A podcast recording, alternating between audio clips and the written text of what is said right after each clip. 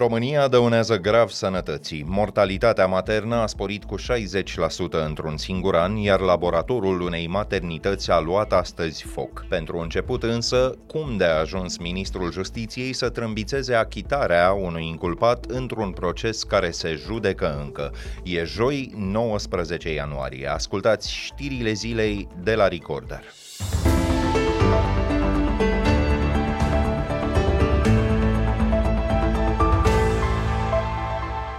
Gura păcătosului, trei vorbe care i-au scăpat ministrului justiției într-un interviu în direct l-au obligat să recunoască public că a greșit și să își mai și ceară scuze. Ați anunțat lansarea procedurii pentru numirea da. procurorilor șef. Dumneavoastră i-ați propus pe cei care își încheie acum mandatul, minus doamna Osu, care nu-și mai încheie mandatul și l-a încheiat prin demisie atunci când soțul domniei sale a fost condamnat penal. Și so- ulterior achitat? Am putea spune că doamna Hosu și-a dat demisia de onoare, cu adevărat de onoare, pentru o ipoteză care nu s-a realizat. Eu am final. menționat doar că doamna Hosu nu-și încheie mandatul în acest moment. Da. Și ulterior achitat, așadar. În discuția de la Europa FM, ministrul Cătălin Predoiu s-a referit la procesul soțului Georgianei Hosu, bănuit de mai multe ilegalități într-un dosar legat de defuncta firmă de asigurări Carpatica.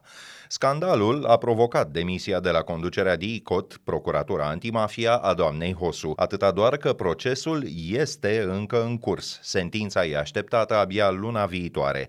Cătălin Predoiu recunoaște că nu a verificat informația, iar fi parvenit, citez, din surse neoficiale. Oficial sau ba, ce treabă are ministrul să se intereseze de mersul unui proces? Iată opinia lui Liviu Avram, redactor șef adjunct al cotidianului Adevărul. Avem două ipoteze mari și late. Ori domnul ministru a fost greșit informat din surse dubioase și a scăpat un porumbel, sau domnul ministru știe deja care va fi sentința și uh, s-a scăpat și a dezvăluit acest lucru. În primul caz, putem să-l credem sau nu pe domnul ministru. Ipoteza a doua este mai grabă că ministrul știe care este sentința. Cum ar putea să știe un ministru al justiției dintr-o țară a Uniunii Europene ce se întâmplă într-un dosar în păi instanță? Da, accesând informal completul de judecată. Cel mai probabil, în acest dosar, decizia este deja luată.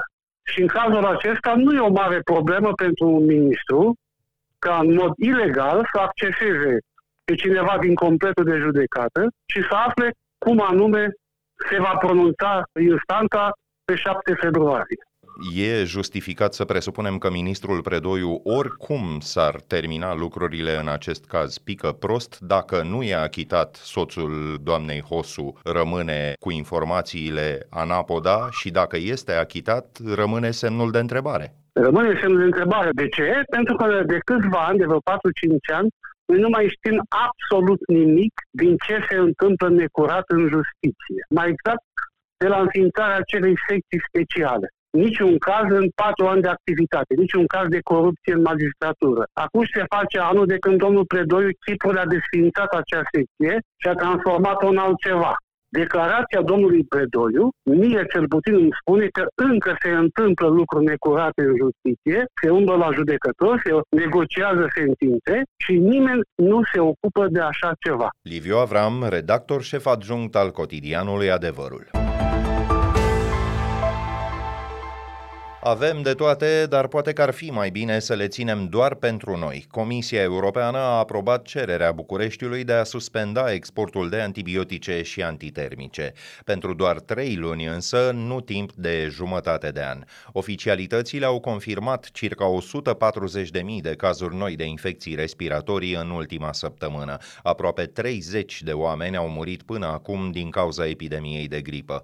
Răspunsul Comisiei Europene vine la nici două săptămâni săptămâni de când ministrul Alexandru Rafila promitea că nu de pastile vom duce lipsă, deși mai mulți farmaciști și medici de familie reclamă tocmai contrariul. În România nu există criză nici de ibuprofen, nici de paracetamol. Datorită fabricilor de medicamente, există atât variantele pentru adulți cât și variantele de uz pediatric.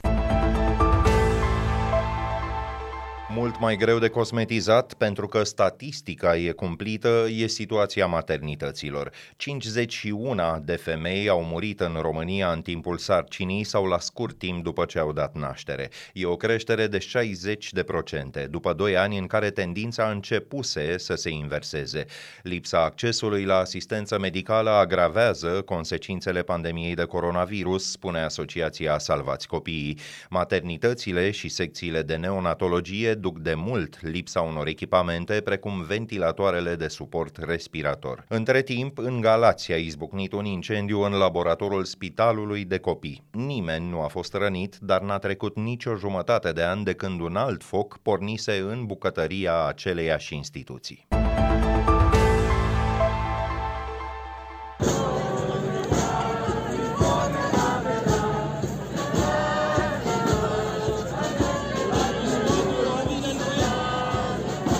În stradă, cetățeni, sute de mii de persoane, dacă nu chiar un milion după unele estimări, au luat parte la greva națională din Franța. Angajații contestă planurile guvernului de a majora vârsta de pensionare la 64 de ani. Dintre serviciile publice, cel mai mult au avut de suferit transporturile, educația și distribuția de curent. Protestele vizează, după cum era de așteptat, și scăderea calității vieții. Angajații se plâng că suferă consecințele inflației Rusiei, ale războiului din Ucraina și ale pandemiei COVID, în vreme ce bogații continuă să se îmbogățească.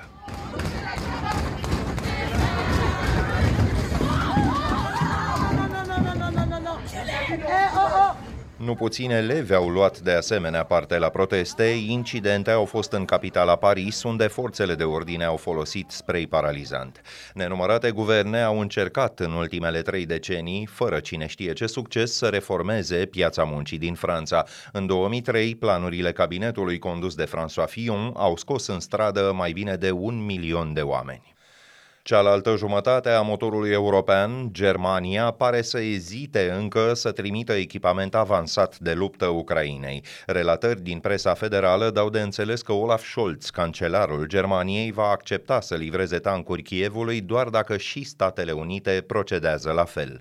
Mâine, aliații occidentale ai Ucrainei se reunesc la celebra bază militară Ramstein din sud-vestul Germaniei. Un anunț oficial e așteptat ulterior. Președintele Zelenski a repetat de curând că armata sa are nevoie de suficiente blindate pentru a face față unui nou val al mobilizării în Rusia.